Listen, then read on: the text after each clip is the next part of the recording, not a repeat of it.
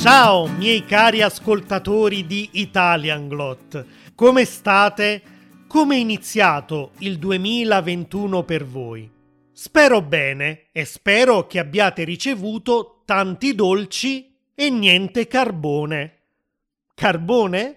Vi starete chiedendo perché dovrei ricevere del carbone all'inizio dell'anno nuovo.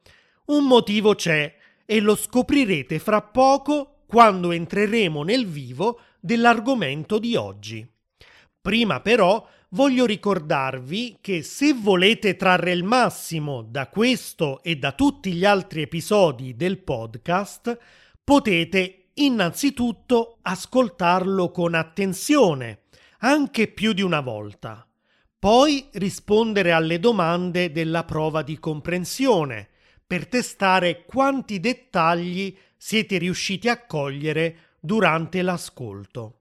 E infine potete leggere la trascrizione, concentrarvi sul vocabolario, imparare tutte le sfumature e i diversi contesti in cui possiamo usare una parola o un'espressione e infine potete fare i diversi esercizi per consolidare e mettere alla prova quello che avete imparato.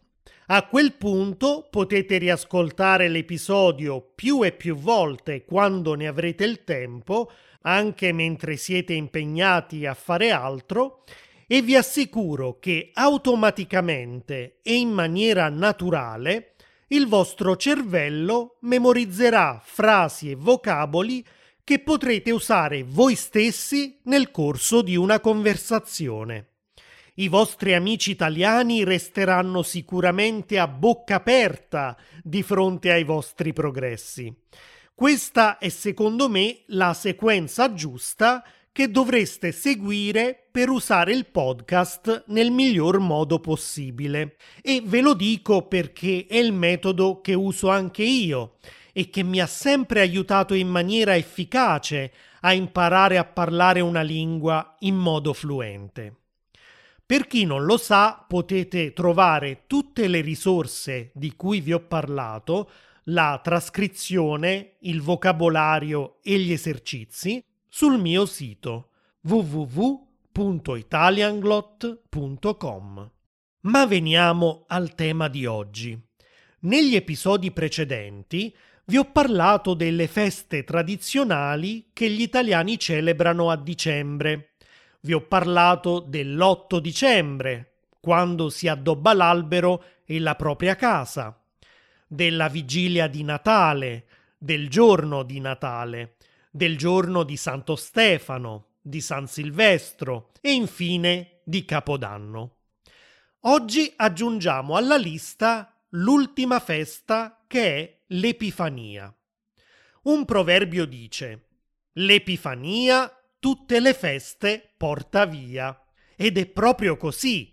Subito dopo l'Epifania, gli italiani rimettono nel ripostiglio l'abete sintetico, le palline, i festoni, le luci intermittenti e tutte le altre decorazioni natalizie fino al prossimo dicembre. L'Epifania si festeggia il 6 gennaio, quindi esattamente 12 giorni dopo il Natale. È una festa di origine religiosa, ma è anche una festa civile perché non si lavora e non si va a scuola. In realtà, come abbiamo visto, i bambini e gli adolescenti sono già in vacanza a partire da qualche giorno prima di Natale, ma l'Epifania rappresenta l'ultimo giorno delle vacanze natalizie, perché già il giorno dopo si torna in classe, a meno che non capiti di domenica. Mentre in alcuni paesi, come in Spagna, i protagonisti di questa festa sono i re magi, i tre re che portavano in regalo oro, argento e mirra a Gesù bambino, in Italia la protagonista di questa festa è la Befana, una vecchietta simile a una strega che nella notte tra il 5 e il 6 gennaio vola sulla sua scopa per portare regali ai bambini, ma non solo.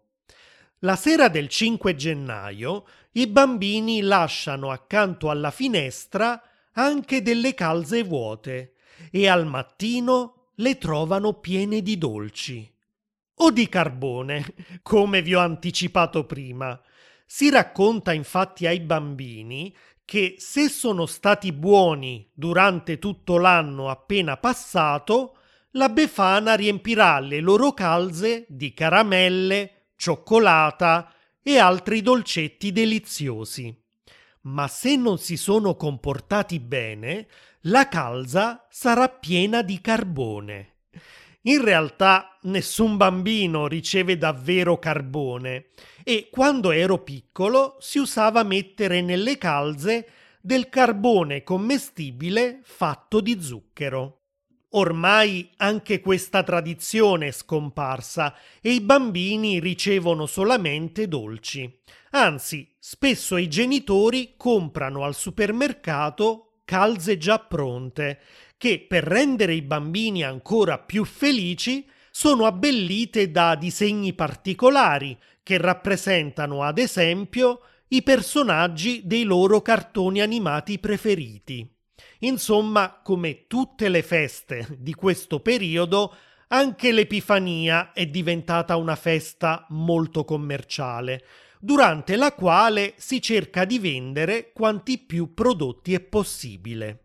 Anche i negozi di giocattoli fanno molti affari in questo periodo, perché, come vi ho detto, la Befana porta anche i regali, esattamente come Babbo Natale. Alcuni bambini ricevono regali sia il 25 dicembre che il 6 gennaio, altri solamente in una delle due occasioni. Quando ero piccolo, io e mia sorella ricevevamo regali solo il giorno dell'Epifania e credevamo davvero che durante la notte entrasse in casa questa brutta vecchietta a lasciarli sotto l'albero. Io avevo anche un po' paura di svegliarmi durante la notte e trovare nella stanza questo personaggio inquietante. Perché, ammettiamolo, per un bambino, una vecchietta un po' gobba, con il naso aquilino, i capelli bianchi spettinati, vestita con stracci e scarpe rotte, non è proprio un'immagine rassicurante. Però il giorno dopo la gioia di trovare dei pacchetti sotto l'albero era sempre enorme. Per la mia primissima epifania, quando avevo appena due mesi di età, ho ricevuto un orsetto, che poi ho chiamato Yogi, esattamente come quello dei cartoni animati, che vi sembrerà strano, ma è ancora intatto e mi fa compagnia in un angolino della mia stanza. Forse l'avrete già notato sullo sfondo di alcuni video che giro per voi su Instagram, ma in ogni caso sulla pagina di questo episodio pubblicherò una sua foto, così potrete vedere anche voi Yogi, che è un po' malandato ma ancora vivo. Ma qual è l'origine della Befana? Gli antichi romani celebravano la dodicesima notte dopo il solstizio d'inverno, perché rappresentava la morte e la rinascita della natura. Durante queste dodici notti credevano che delle figure femminili, probabilmente delle dee, volassero al di sopra dei campi coltivati per garantire fertilità e raccolti abbondanti nei mesi successivi. Da qui prenderebbe perciò origine la credenza della vecchietta che vola al di sopra delle case.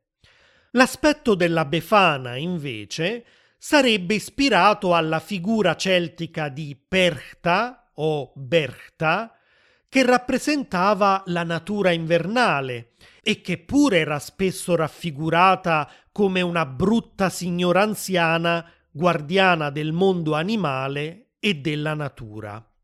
Ad ogni modo, anche se la Befana viene rappresentata come una strega, è in realtà una vecchietta affettuosa che vola su una scopa solo perché questo era il simbolo della purificazione delle case prima della stagione primaverile. La festa dell'Epifania può essere celebrata in modo diverso a seconda della regione italiana. A Roma, ad esempio, è famoso il mercatino della Befana di Piazza Navona. In questa enorme piazza nei giorni precedenti al 6 gennaio si sistemano bancarelle dove si possono acquistare principalmente dolci e altre buonissime cose da mangiare, ma anche pupazzi che rappresentano la Befana e ovviamente tanti giocattoli. Il mercatino, proprio come i tanti mercatini di Natale del nord Europa, è così colorato e illuminato che il momento più bello della giornata per visitarlo è la sera.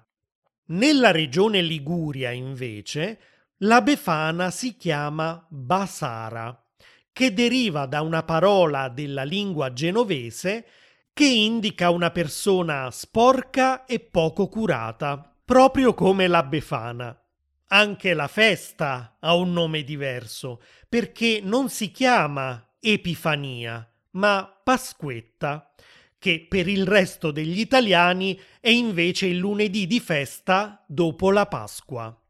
Infine, mentre nel resto d'Italia i bambini ricevono dolci nelle calze, in Liguria ricevono le ciapellette, che sono delle scarpette di cioccolata al cui interno si mettono castagne, aglio o soldi di cioccolato. Anche in passato i bambini lasciavano scarpe e non calze sul davanzale della finestra, perché la Befana aveva bisogno di scarpe nuove, visto che le sue erano rotte, e per questo, come ricompensa, lasciava in cambio dei dolci. Se invece volete visitare la casa della Befana, dovete andare nella città di Urbania, nelle Marche. Ogni anno il sindaco le consegna le chiavi della città e inaugura in questo modo la festa in suo onore. Per cinque giorni sarà la Befana il sindaco della città. Durante questa festa, ma anche durante tutto l'anno, la Befana accoglie i bambini nella sua casetta racconta loro delle storie e mostra a tutti come si prepara il carbone e come tesse con il suo telaio. In questi giorni c'è in città anche un ufficio postale della Befana, dove i bambini possono spedire la propria letterina elencando i loro desideri e i loro propositi per l'anno nuovo. E poi potete anche trovare la piazza del cioccolato, l'emporio e il parco giochi della Befana. Insomma, per i bambini questo è un vero paradiso. In Toscana, nella provincia di Grosseto, invece, la Befana sfila nelle strade dei vari paesini insieme ai Befani o anche Befanotti, degli uomini che la seguono nel suo tragitto e cantano con lei delle canzoni tradizionali. E concludiamo questo episodio con una famosa filastrocca per bambini, che esiste in tantissime versioni diverse. Per voi ne ho scelte un paio. La Befana vien di notte con le scarpe tutte rotte. Portavento e tramontana, viva viva la Befana. Oppure la Befana vien di notte con le scarpe tutte rotte, con le toppe alla sottana, viva viva la Befana. E ora ditemi voi, cosa chiedereste alla Befana? Quale desiderio vorreste che realizzasse per voi? E poi sono anche curioso di sapere se anche voi nel vostro paese celebrate l'Epifania o qualche festa simile agli inizi di gennaio. Aspetto le vostre risposte sul mio sito www.italianglot.com oppure sul mio canale youtube.com slash italianglot. Ah, e non dimenticate di rispondere anche alla domanda che vi ho fatto all'inizio dell'episodio. Vi siete meritati dolci o carbone quest'anno? Ciao ciao!